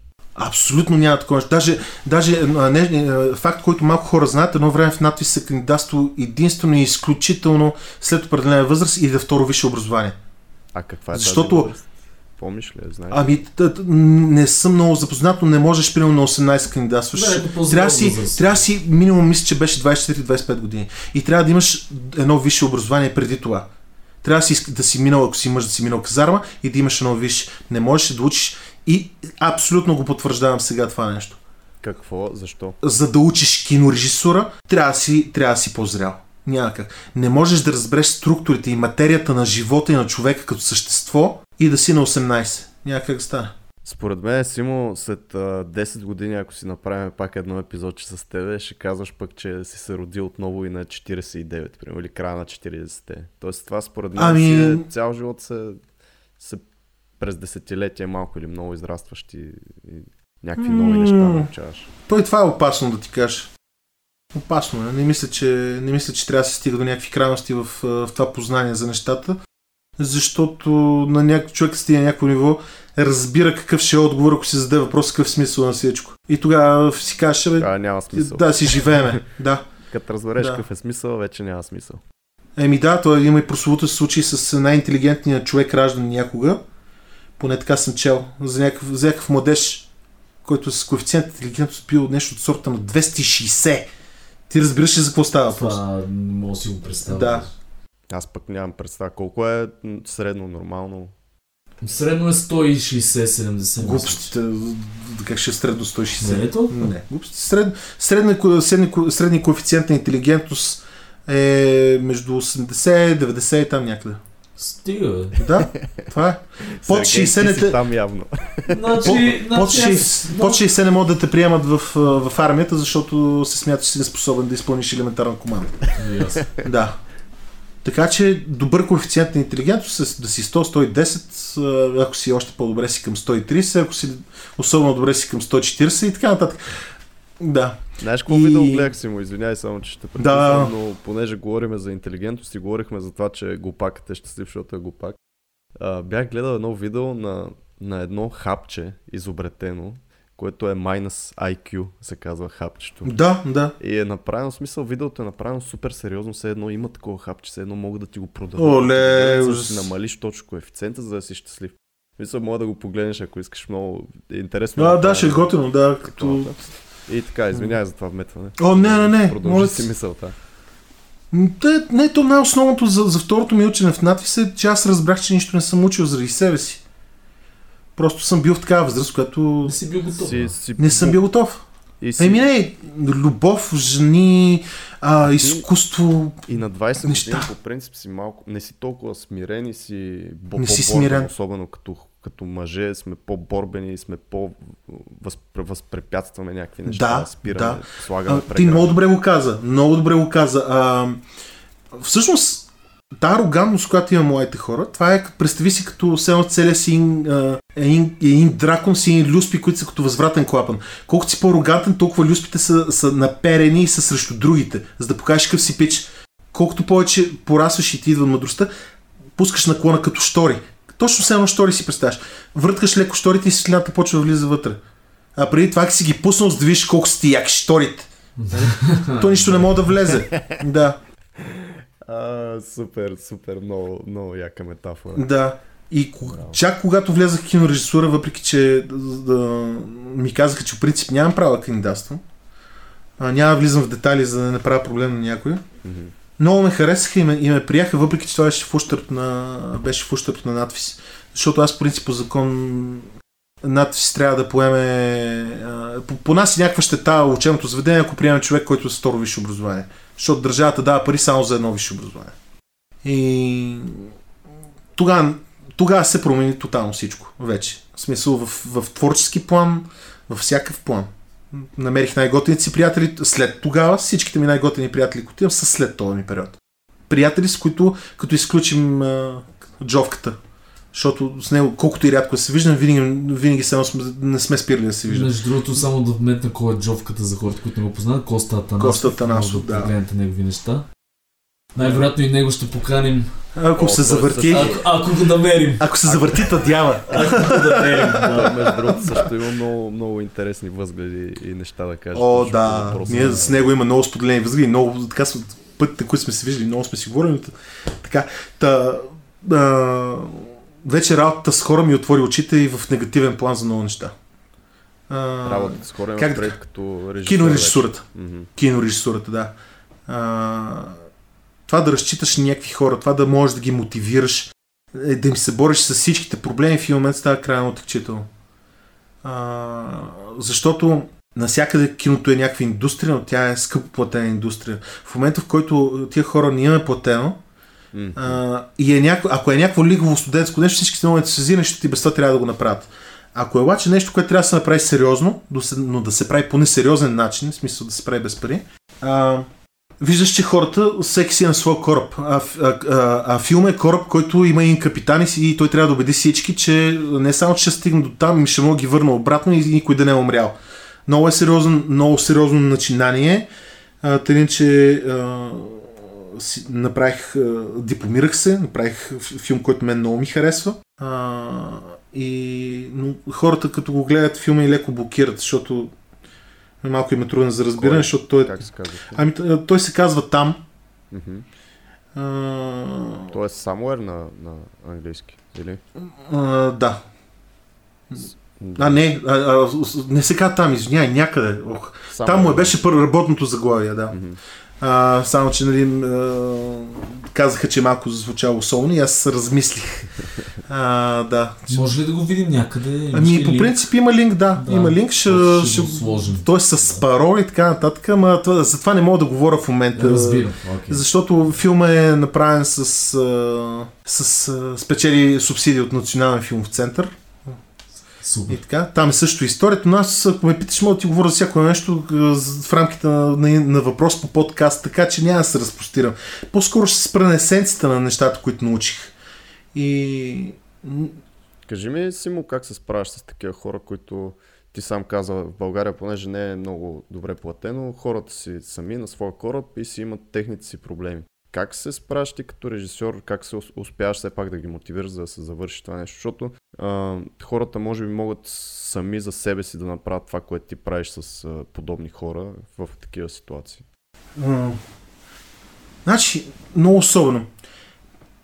Как ти, че ми беше много, така, много важен момент, когато влязах в кинорежисура, и той беше важен, защото аз самия се промених и станах много отворен, а, започнах да мога да се изразявам, когато говоря с хора, водил съм някои семинара и така нататък, въобще нямам никакъв проблем. Преди това не беше така. Нещо се, нещо се променя в някакъв, в някакъв момент, поне при мене, се промени и а, реших, че мога да мотивирам хора и да, да реализирам идеите си. Това, което говорихме за медиумите, реших, че ако имам идея, която е за игрален филм, аз не искам да правя анимационен филм за тази идея, защото а, това е корена на, на думата посредствено. Ти го правиш нещото с нещата, които имаш и толкова е. А не го правиш нещата, които изисква. И а, реших, че ще се науча как се, а, как се прави това нещо. Ученето е по-скоро а, работа, борба с себе си, с някакви предразсъдъци и да можеш да мотивираш хора. Значи, ти поне ме зададе много конкретен въпрос, как се справя с мотивирането на хора. Ами, с много енергия. Обаче, като казвам много енергия, не го казвам с положителна нотка. Казвам го с отрицателна нотка. Ще източва това нещо. Източвате брутално и не е проблема в източването. Проблема е в а, а, тая енергия, която я даваш, ти я даваш срещу нещо. Ако ходиш на фитнес и даваш срещу добър тонус, срещу добър мускулен тонус, срещу добра фигура, срещу самочувствие. Когато правиш късометражен филм в България, ще ми извиняват всички колеги, които си мислят, че са да правили кой знае какво, като вземат някоя награда и така нататък. Не сте. А, късометражните филми, пичове, никой не ги гледа. Един от проблемите. Иначе, да, има бая колеги, които тръбат наляво надясно, какви награди на този фестивал, който се взе и така нататък. Това не стигна ли тая енергия, която, за която ти си дал толкова много, до много голям брой хора, си цено селския Лед Цепелин, който е направил най-бруталния албум и той стои записан на касетка до микровълната в кварталната кръчма. Толкова има стойност. Нищо не си направил, само че струва много пари. Разбираш ли? Понеже не ги гледат достатъчно хора, затова казваш, че не стига до достатъчно хора. Не стига. И няма, не стига до достатъчно хора. Тоест, и няма, губи си смисъла. По-добрият Аз... начин е да намериш по друг начин да доставиш това нещо до повече хора. Това най-малкото, е, колкото и да е на загуба в България да правиш пълнометражен филм, защото кината ти взимат седемдесет процента от приходите, а, пак, поне, пак поне филма ще бъде гледан от някакви хора. И за... Казвам го за всички тия седемдесет процента. Може и да бъркам, но в никакъв случай не е в грандиозни рамки. Никакъв случай не е петдесет, никакъв случай не е петдесет и пет. Взима огромен процент. А това само тук ли е така? В Европа, изобщо по света, как, са, как е ситуацията? Имаш не мога да ти, да ти кажа точни данни, защото се реших, че този проблем няма ме вълнува известно време, но в Америка е подобна ситуацията и затова киносалоните, огромните вериги киносалони се държат всъщност от мейджър компаниите, защото тия приходи а, си отиват при тях обратно. И затова, а, затова ако си чувал термина еди кой си филм получи разпространение в пет хиляди и осемстотин кина в щатите. Ми това са кината на, примерно, на Fox или на петнайсет хиляди кина на Дисни и така нататък. Това не е тук като киноарена и пичове, които да, които имат три кина и които гледат да продадат, всъщност печелят повече от пуканките и седемдесет процента от киното и така нататък. Като каза пуканките, бях, понеже на киноарена сайта беше правен от Стеник, мисля, че когато и аз бях в Стеник и за тях, за тях беше най-важното нещо. Едни, не знам дали все още го има, в сайта едни анимиращи пуканки, като скролираш. Има, има някакви такива, да. Около, и всяка една пуканка беше като отделен обект в а, самото програмиране. В да, като, да, като про- обектно програмиране. Суп, супер тежък беше целият сайт, защото абсолютно всяка една по това време, понеже нямаше доста технологии, които сега ги... Тулове, да, да. А, всяка една беше отделно програмирана и беше мега тежък сайта, обаче за тях беше най-важното нещо. Наистина пуканките. а, виждаш ли за какво става въпрос? Да. Значи, да. Защото имаше някакви скандали там с а, Шменти Капели, който между другото много хора го гледаха. Влади Варгала влезе в... А, той е изключително съблодаден човек. А, няма много лични впечатления на хора, които са работили с него. И дава в твърде голяма степен много неща от себе си и дори да е завлякал някакви хора, всичко в някакъв жесток ентусиазъм, за да стане филма, защото иска да дава всичко от себе си, за да станат нещата. Това е много добър импулс. Но трябва да знаеш кога. Защото его, а, скъсах, си, скъсах си нервите, сума ти време. Страшно много проблеми от всяко естество. В крайна сметка а, и да има някакви недостатъци, т.е. сигурно си има някакви недостатъци в филма, това не е толкова от значение, защото го направих така, както си го представях. Това е, това е, това е лична победа. А, и хората, всички, които работиха по този филм, супер много се изкефиха. И, и, и, и, и, и, по, и по фестивали го, го харесаха хора и така нататък. Но аз а, загубих малко... А, постигнах това, за което влязах, за да, да, да, да уча режисура. А, направих филм, който исках, направих го по професионален начин, чрез държавна комисия, с страшно много други проекти се пребори, за да спечели субсидия. Това нещо продължи цялото години административни истории. Беше корупционни неща, имаше нулиране на сесии, за да може в крайна сметка си вземеш парите. В един момент цялото това нещо стана в неприятна ситуация за мен, житейска, когато жена ми почина. Тогава беше някакви размествания имаше. Аз вече писах този сценарий. А беше някакво тотално мазо. Аз сам с дете, те в момент казват, а тук пусни, ще спечелиш а, може да спечелиш субсидия. Аз казах, да, се спечелих, те ги дадах след две години тия пари, НАТФИЗ почнаха натискат, че е време да се дипломирам, а аз не мога да тръгна да правя филма, защото ще загубя субсидията. Ако почнеш и един кадър да заснемеш филма преди да сте дали парите, губиш субсидията за филма. Така е по закон. И съм в една такава патова ситуация. Въобще, защото те питани моменти, в които ми е било е така тежко и готино, дали съм преосмислил нещата твърде много. Готино беше. Смисъл... Само, Само че ще ти кажа, че цялата работа излязах като Т хиляда в Терминатор две. От огъня излизаш, хромирам и блестяш във вечността. Така че, какво ти кажа? А... Еми, това са тежките моменти, които изграждат но... наистина а... един характер, един човек. Не, виж, дори да кажеш майната му на всичко това нещо. Самия, самия факт, че си потушил този глас, който винаги жени, че ще ти нашепва нови нови. А, е, трябваше, нали искаш да занимаваш това път така и не, ос... не се осмели никога.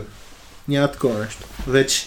Ох, не мога. Това, това, това, което много ми прави впечатление, наистина искам да го кажа, ако някой случайно го е пропуснал, че ти си имал, а, искал си да направиш нещо и не си му отделил месец, два или три. Не, години, човек. Ти си се записал конкретно да учиш даже за, за, за да можеш да го направиш. Тоест ти си нямал, нямал си уменията, знанията, записал си се да се, нау, да се научиш първо, да го направиш, да намериш начин да го направиш, да се субсидира, да, се, да намериш хората, защото филма ти сам каза, това е един кораб с много голям екипаж. И за да намериш тези хора. А, и това като го направиме, колко много контрастира в момента с а, всички хора, които искат на момента да слушат. Да стане, ще, нали? Да стане, а, ако не стане до седмица-две, просто прекратяват изобщо всякакви действия. Но, да, много е... Много... Просто го а, отбелязвам, че ми е супер интересно, защото и аз не мога да кажа, че съм от хората, които са много търпеливи и бих могъл, може би, да направя нещо такова като тебе, но искам... А, да, да, ама да това... Да, чакай, чакай, ти да не мислиш, че съм бил търпелив през цялото това време. Звучи така. О, не! Звучи така, се едно е, е трябвало да бъда, за да стане. Но обаче ти в един момент а, а, решаваш, че това е нещо, което си тръгнал да правиш. То е свръх задачата ти, иначе това е, това е... Много обичам тази дума. Нямаш представя колко обичам тази дума. Тя осмисли, а, много ключови неща ми се случиха в НАТФИЗ. Срещата с, а, с мои трима преподаватели, които ми светят и до ден днешен. Казвам ти, просто това, това са велики умове за мен. Ще им кажа имената по някое време, ако ви е интересно. Така наречат свръхзадача, това е термин от, от актьорската игра. Задачата, това е задачата, която, обясни, която обединява всички останали задачи около себе си. Значи ти, а, примерно, рисуваш, учиш някакъв софтуер, учиш някакви програмни инструменти, за да направиш примерно дизайна си, или ти да направиш, да, да, да можеш да, да, да доставиш на, някой, на твой клиент това качество, което иска с иконите и така, и с всяко нещо, което правите. Обаче това не е свръхзадачата ви. Свръхзадачата ви е да се чувствате добре, да сте независими, да, ви, да се ви семействата добре, да, да имате живот, който, а, който да не съжалявате, че сте живяли. Това е свръхзадачата. Тоест големия план, да, за приоритети, всичко това. Да. План. Приоритети и всичко така нататък. Това са едни микроконструкции, които, са, които, които са, слизат от, от свръхзадачата, да се разпределят подолу на майндмаповете. Тръгва надолу и всяко, всяко, всяко е една иерархия, военна структура, което всяко нещо, ако човек е балансиран, ако е едно с мислите си, това, което говори, това, което прави, всяко едно нещо си отива по правилните задачи и този човек успява. Затова хората успяват. Защото успяват да приоритизират, задач... да приоритизират задачите си и защото имат ясна и точна свръхзадача. Коя е твоята свръхзадача? Имаш ли идея? Как си го поставил? И чисто в житейски план, примерно. Променят ми се свръхзадачите. Ако ти кажа каква ми беше свръхзадачата, която към дадох в НАТФИЗ, са различни от тази, която ми сега. А каква ми е свръхзадачата? Затрудних ли те с този въпрос? Не, не затру... затрудняваш мене с, с отговор на въпроса, с това как звучи на човешки език. Защото, защото това е в една материя, която е по-скоро мисли. А каква ми е свръхзадачата? Свръхзадачата ми е същата като твоята. Същата като на Антон, същата като на всички останали. Искаш да си а, свръхзадачата... Хората не се различават много свръхзадачата, само да кажа. Има микро свръхзадачи, това ще говорим, но свръхзадачата всеки иска да е... А... Едно нещо, което научих от Академик Стайков. Иначе, ако не, всички хора, които го слушат, има само един отговор на абсолютно всичко. Въпроси, защо? всеки човек се стреми само към едно единствено нещо. Това ме е убило, когато го научих. Защото не е имало и секунда, която да не се е доказал. Това, което каза Академик Стайков, когато ни говореше за сценарите. Всеки човек се стреми единствено и само към това да бъде значим няко... за някого. Единствено и само това. Аз... Нито една друга свръхзадача няма. Моята глава точно излезна безсмъртие, ама не във формата на да, да живееш вечно, а в това точно да си запомнен вечно. Да, да си значим. И, да си, а, и то е вързано с това да, да си значим. Да, да, да, това е да имаш стойност за някой. Стойност, която осмисля твоето съществуване и те лишава от а, неизбежните размисли за безсмислието на всичко. Защото а, когато се погледнеш в отражението, което се отчита на другите и ти видиш нещо, което ти харесва, няма по-готино чувство от това. Това е единственото чувство, което дава смисъл. И това, което Стайков ти каза, като, като ни водеше часовете по, по режисура, е, че трябва да подчиним всяка една мотивация. Една, само една, една вметка да направя. Учейки кинорежисура, хората си мислят, че отиваш да учиш как се правят филми. Нищо подобно. Само ще направя една хубава аналогия с вашия подкаст. Дизайнът на нещата. Значи отиваш, когато учиш кинорежисура, учиш дизайнът на нещата. Ясно. Точно това, за което ви е подкаст. Учиш, не учиш как се държи камера, как се прави кадър. Учиш какво е месото на света. Каква е мотивацията на хората. Какво ги кара да, да правят каквото и да било. А всичко това вече, дали а, Антон ще го направи с дизайн, ти ще го направиш с дизайн, или с някаква рисунка, или той с рисунка, или аз. Това е медиума. Ясно. Ако знаеш дизайна на нещата какъв, какво е човешката природа, как примерно, ако някой, който иска да... Който, имаш един човек, който куца, много често ни даваш този пример, имаш един човек, който куца. Ако този човек е определен характер и има някакво достоинство, old school pitch, той ще иска да скрие, че куца, ще се покрие, а, ще се прави, че не куца, в, освен в някаква ситуация, в която аз ще падна и така хората ще разберат, че нещо не е наред с него. Разбираш ли? А ако е някой, който е преигравко, лицемер, той тогава съвсем леко нещо, но той ще го прави да е все едно о бошке, о бошке, о кръка ми, разбираш ли? Един от проблемите на доста български филми, между другото, че всичко, което свърх преекспонира, нищо не е скрито. Зрителя не участва вътре в правенето на нещата. Та, разбирайки, когато разбереш човешката природа, ти можеш да създаваш ситуация, а не да ги илюстрираш. Ти ги създаваш от... Ти ги изтеглиш от нишката на, на, на, на, на това какви са, защото много често гледаш някакъв филм и си казват, е, той, защо го преигра така, бе? Той го преиграва, защото ак, актьора, актьора, той трябва да, а, както казва Стайков, играта му да е каймака на капучиното. Той трябва да е всичко да се е случило в него и това, че той го играе, да е, да е последното изражение, което камерата да засече и звука. Нищо повече. А тук го питаш, ей, здрасти, какво се случи с, с, с тебе? Не съм те виждал от година. И той, о боже, какво ми се случи, не е истина, а, така катастрофа, не, не такова. Тотално ужас. Той човек не е вътре в нещо, той си казва репликите, разбираш? Да, да, да, да. Та, за да се отклоняваме, де ти казах, че като, това, което ме шашна, като учих режисура и, и тогава, аз тогава разбрах, че аз съм се научил да уча, защото се шашкаш от нещо. Виж и хора, които са на, на светлини години от тебе. Единственият начин да прогресираш е когато си е, минимум с хора на твоето ниво. Пожелание да си с хора, които са над твоето ниво. Абсолютно съм съгласен с теб за това. Това на мен ми беше в Mass Head Studios, ти си спомняш, mm-hmm. може би. Тогава аз попаднах в тази среда с а, Миро Петров, с а, Цецо Георгиев, с тези хора, които също ме изградиха като... като човек. Но наистина, смисъл, абсолютно съм съгласен с всичко, което каза. И а, се надявам това също да е доста ценно и за, за хората, нали, които слушат подкаста, защото а, всеки се сблъсква с абсолютно същите неща, според мен. Или поне част от нещата. А, Симо, искам да ти кажа, че всичко, което каза, направо ме остави за пореден път а, безмълвен, а, жестоки неща. Искам само да те попитам, а, за, понеже знам, че ти работиш сега в а, сферата на игрите, mm-hmm. а, и имаш много опити в правенето на компютърни игри, знаеш, че това е моя страст и защото и аз бачкам, нали, в същото поприще mm-hmm. се боря.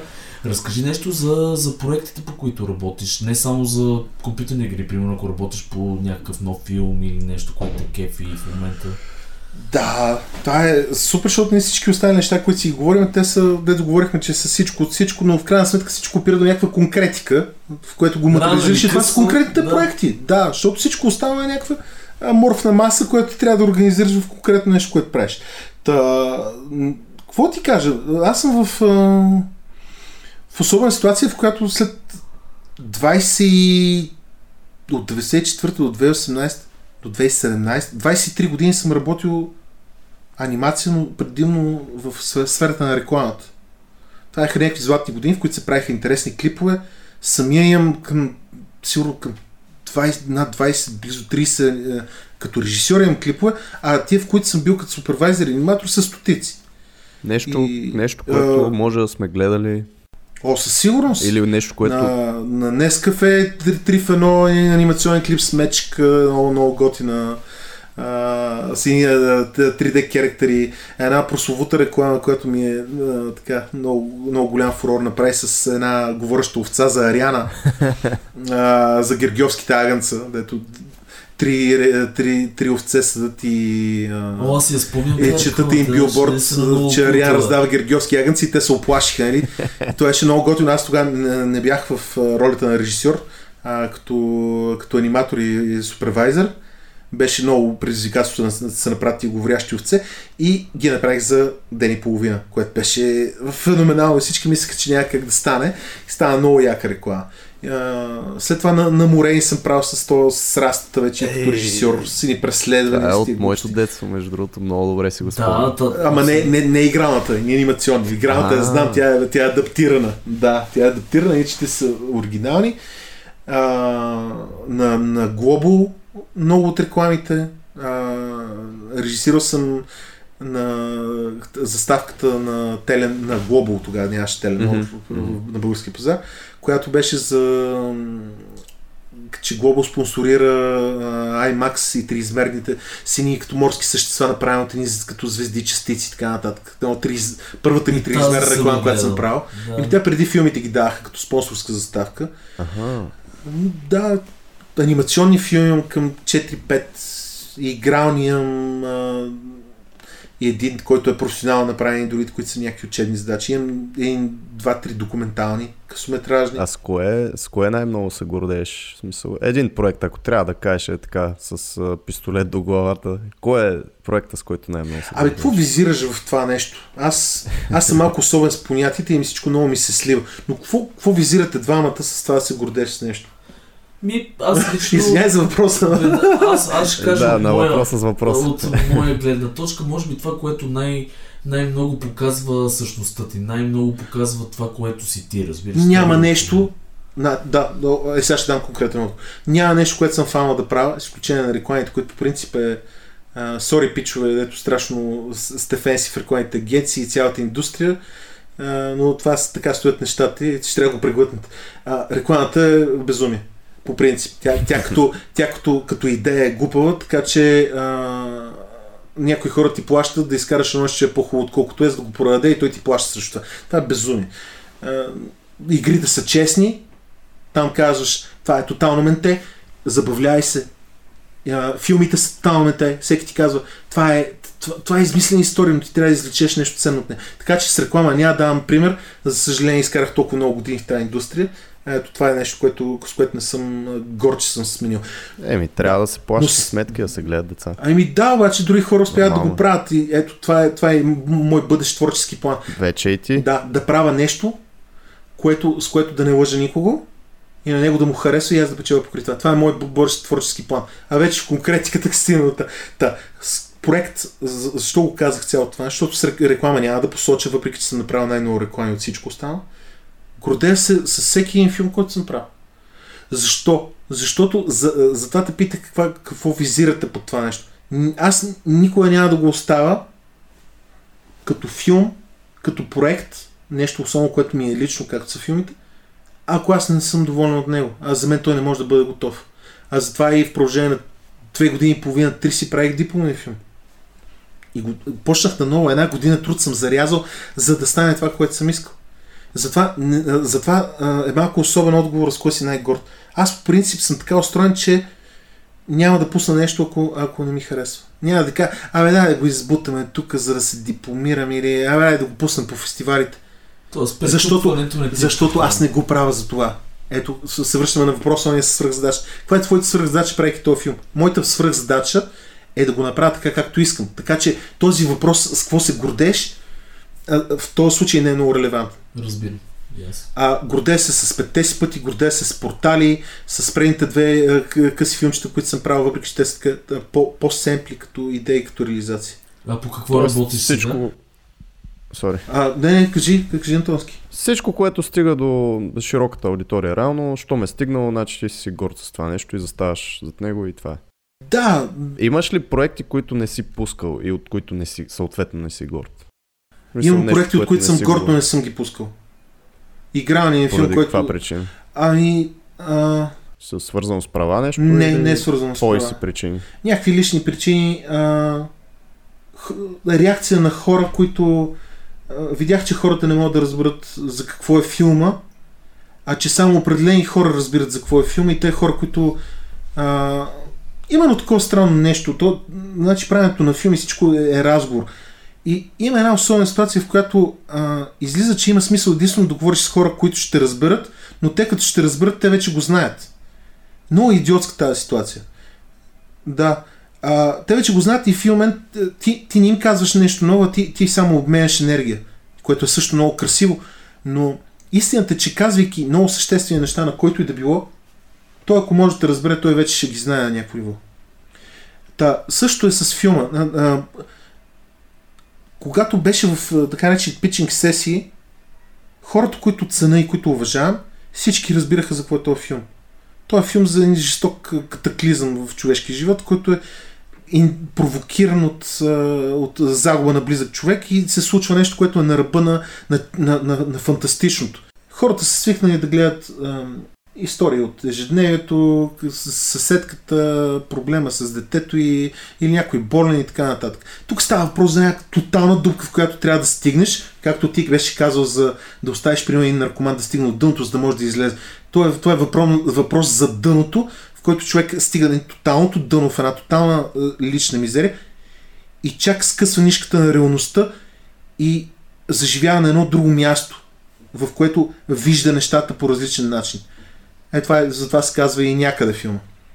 А, та, реакцията на хората беше точно за този разговор, за който ти говоря. Реакцията на хората, на тия, които а, знаеха за какво е филма, а не ме интересуваше, защото аз исках този филм да го направя за хората, които, а, които да го разберат и те хора, които, за които беше предназначен, те въобще не могат да зацепят за какво е филм. В никакъв случай не мога да кажа, че не им харесва или че е лош, но е той като да видиш някакво събитие, такова да се обръщаш на другата страна. Разбираш? Обръщаш се, само не е било. Mm-hmm. Mm-hmm. И не говориш за това. Не знам дали познавате такива хора, това е пълно безумие. А, не искам да говоря за това. И, то, и аз този филм не го пуснах по фестивали после. Това е нещо, което, с което се гордея, но не, но, но не съм правил. А имаш ли намерение да го пускаш или? Помисли си? М- то му изтече фестивален живот. Има така наречено време, което е фестивален живот. Въпреки че аз имам някакви неща, които искам да доредактирам. И тогава може да, да официално да говоря завършен по-късно. Но не знам дали ще, какво ще се случи на там по този въпрос. А, иначе в момента, а, в момента а, си работя по една идея за анимационен филм. Имам една идея, която много харесвам, за пълнометражен играен филм. И работя по, а, работя по игри. А, наскоро, наскоро даже тя излезе играта, по която, която работих. Бях супервайзър там. Project Manager и супервайзър на правенето на текстури за една игра uh, Red Faction. Марсианска. Да, която е доста известна. Да. Uh, те направиха ремастър на цялата игра. Ние преправяхме в компанията, в която работя, преправяхме uh, текстурите за цялата игра. няколко хиляди, хиляди и няколко стотин текстури. Беше много така интересно и предизвикателно. Но ключовото за мен беше, че смених преди година и половина тотално това, с което се занимавам. Тотално е силна дума, защото от реклами реших, че рекламата вече не е моето нещо и не искам да се занимавам с това. Реших да, занимавам, да се занимавам с игри. Трудно ли взимаш такива решения? Защото няко... това идва пак, нали, до страха, че отиваш на... в нещо, което не си запознат с него и много хора ги е страх да взимат подобни кардинални решения. Интересното нещо, да, хубав, много хубав въпрос, но интересното нещо, което се случи, е, че по-скоро разбрах, че би трябвало да ме е страх да взема такова решение. Когато почнах да се търся работа. Защото всички, в повечето в, в, в, в конкретната индустрия, много хора в индустрията визуалната ме знаят, но повече ме знаят в анимацията, и в, анима... в филмите и в, в рекламите. И в гейма ме знаят от, от, от контактите, които имам. Mm-hmm. Обаче като почнах да се търся работа и повечето хора си, си помислих, че аз съм се побъркал в началото. Почнаха да се обаждат на други хора, които познавам, да, да, да питат за мен, бе, какво става с този човек, бе, той има... Те първо си мислиха, че студиото, където съм работил, е мое, защото носи също име, той е на брат ми. И почнаха да си мислят, че да, този човек нещо е превъртял, какво иска от нас. Някой си мислиха да ни вземе клиентите, други колеги си мислиха, че искам да им взема работата. Това са много трудни неща за, за обяснение. В смисъл, той след като решил, че ще има някакъв проблем с теб, така, стана много, много особено. Не взимам трудни решения такива. Mm-hmm. Значи, токато си щупиш главата всякакви житейски неща, в един момент всичко ти става, ти става страшно лесно. Да. Да. Тук не мога значи, да се съгласа. Да си чупиме главата повече. Това е извода ами... от целия разговор. Не, всъщност не би трябвало да е такъв извод. Изводът е, че така става, но ако някой може да ме пита дали какво бих избрал, дали да си чупя главата и си отворя очите, не бих избрал да ми се случат нещата, които, които ми се случиха за да си отворя очите. Бих избрал другия път. Mm-hmm. Да. И да завършим последно, а, което е, щастлив ли си в момента, като в попрището, в което се развиваш? В гейма. Ти... Много хубаво го задава, просто щастлив ли си в конкретно нещо? Да. Защото хората обичат генерално, генерално да задават щастлив. Е ясно, но ти си мъдър да човек, знаеш, че това е, това е много особен въпрос. Щастлив ли си в това, което правя в момента? Изключително съм щастлив. Страшно удоволствие ми доставя да, да влизам вътре в пластиката на, на форма, на детайл, на, на всяко нещо, което правя. Изключително ме... Мислех, че би трябвало да съм загубил вече тази енергия. Няма такова нещо. И уча нови неща и помагам на някакви колеги, те ми помагат така.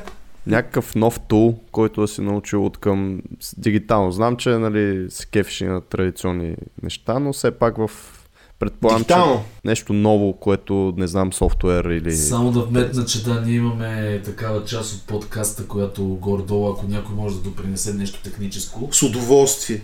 Да. А, така че това е... Може да дадеш някакъв съвет или нещо дребно, което... О, да, много хубав съвет мога да дам. Вие като е, хора в тази индустрия или паралелна на, на три Д индустрията, сте чули за една хубава компания Autodesk? Които притежават всичките комерци... комерциални пакети и така нататък. Е, това е нещо, което, от което успях да се оттърса. И а, брат ми, който е един от хората, които най-много уважавам и хората, които най-много направил за мене, градивно, а не от те да му оставя сър... да, да, да се обляга през цялото на него. А, той ми каза, а, в... защото работим по един много интересен, фантастичен проект в момента за една игра, но не мога да кажа нищо повече, за съжаление. Той каза, спри да се занимаваш с този потънал кораб. Умрял кол яз... състезание не печели. А, и това ми го казва човек, който дал не знам колко хиляди евра, със сигурност над десет-петнайсет хиляди евра за лицензии на тази компания. И той доброволно се отказва от този продукт и ползва блендър, който всички сме имали, всички в професионалната три Д индустрия имахме някакво жестоко снисходително отношение към това. Е, той изглежда като правилно в блендер, той изглежда като дейквас. Той, той, той за безплатен софтуер толкова е, какво искаш повече? Оказва се, че в Autodesk има двама или трима девелопери, които развиват Max, Maya и такова, и то може би май тотално общо. Блендера, тия, които само програмисти, супер топ програмисти, които нон-стоп работят по софтуера, са девет човека и всички, които контрибютват, са безброй. Хиляди, милиони хора. Да. Милиони хора, които, които добавят през цялото нещо. Ето това, защото си говорим за дизайна на нещата. Дизайна на този софтуер е направен така, че всички да дадат безплатно на всички останали. И въпреки това тия хора са добре платени, защото и аз си купувам неща. Всички хора си купуват тулове, адони за този софтуер. Даже сега едния месец ще се абонирам да от, от себе си да им давам пари, за да могат да го развиват този софтуер. Нещо, което на Autodesk никой не направи повече. Искат да, искат да ти вземат петстотин лева на месец за софтуер, който е спрял да се развива преди шест години. Има го това нещо. А тук ти подаряват безплатен софтуер и ти, и ти си решаваш да им дадеш от себе си, пич. Тоест, има го хора, същото и в нашия индустрия. Чекнете Blender, да. Вижте Blender, ако не сте го пипали никога. О, просто вижте Blender. То, то е, това е смайващо нещо. Това е начинът, по който се работи вътре на, на фона на Autodesk и на Autodesk продукт. Масова миграция. Така, такова нещо не се е случило до сега в целия бранш. Никога. Такъв хайп има. Само, само а, сдруженията на хора, които се занимават с Blender са десетки. Форуми. Хора, които пишат, помагат на другите да пишат скриптове и така нататък. И другият, другият тул, който му използваме е три де Coat на една украинска компания.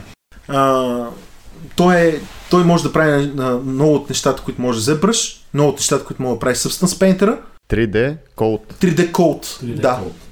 три де Coat, уникален софтуер, а, с който аз започнах да работя, когато си смених а, с представянето да занимавам с рекламата, започнах да занимавам с игри. От тогава не съм спирал да го ползвам. Супер, супер. Да. Еми, си... А при нас в нашата индустрия, между другото, се бяга пък от другия мастодонт, който е Adobe. Adobe, да, ма те са две теата. Да, да. две теата, да. Две теата. Но той при нас е същото, защото ти, ти, каквото и да правиш без Adobe, занимайки се с реклама, все винаги ще трябва да го монтираш някъде, все ще трябва да минеш през Photoshop, все ще трябва да минеш през нещо. Това са едни гигантски консорциуми, които нямат душа и там няма хора, има някакви Хубав... правила за печене на пари. Хубавото е, че започнаха да се появяват вече фритулови, както ти каза, алтернативи, да. Които според мен рано или късно ще изместят тези гиганти поради една или друга причина. Аз мисля, че вече се случва, да. Сергей, Симо, отиваме вече на далече с времето. А, може би е хубаво да поприключиме. Обаче, Симо, значи преди първо да ти благодаря за невероятния разговор изобщо. Е, аз ви благодаря. Та, много добре се получи. Да. А, искам да ти кажа, че пак ще те поканим. Защото... Не, ще ми е драго. Ти ще бъдеш един от абонираните гости. Ще, за... ще бъдеш за резидент на дизайнът на нещата, според мен. Е, така. Мога да осигурим така технически нещата, че да, да направим като те, както е модерно, такъв подкаст с примерно четири-пет човека. Такъв съм гледал, е сега да. Последно гледах. Това би било много готино. Изключително яко. Гледах един подкаст с коми...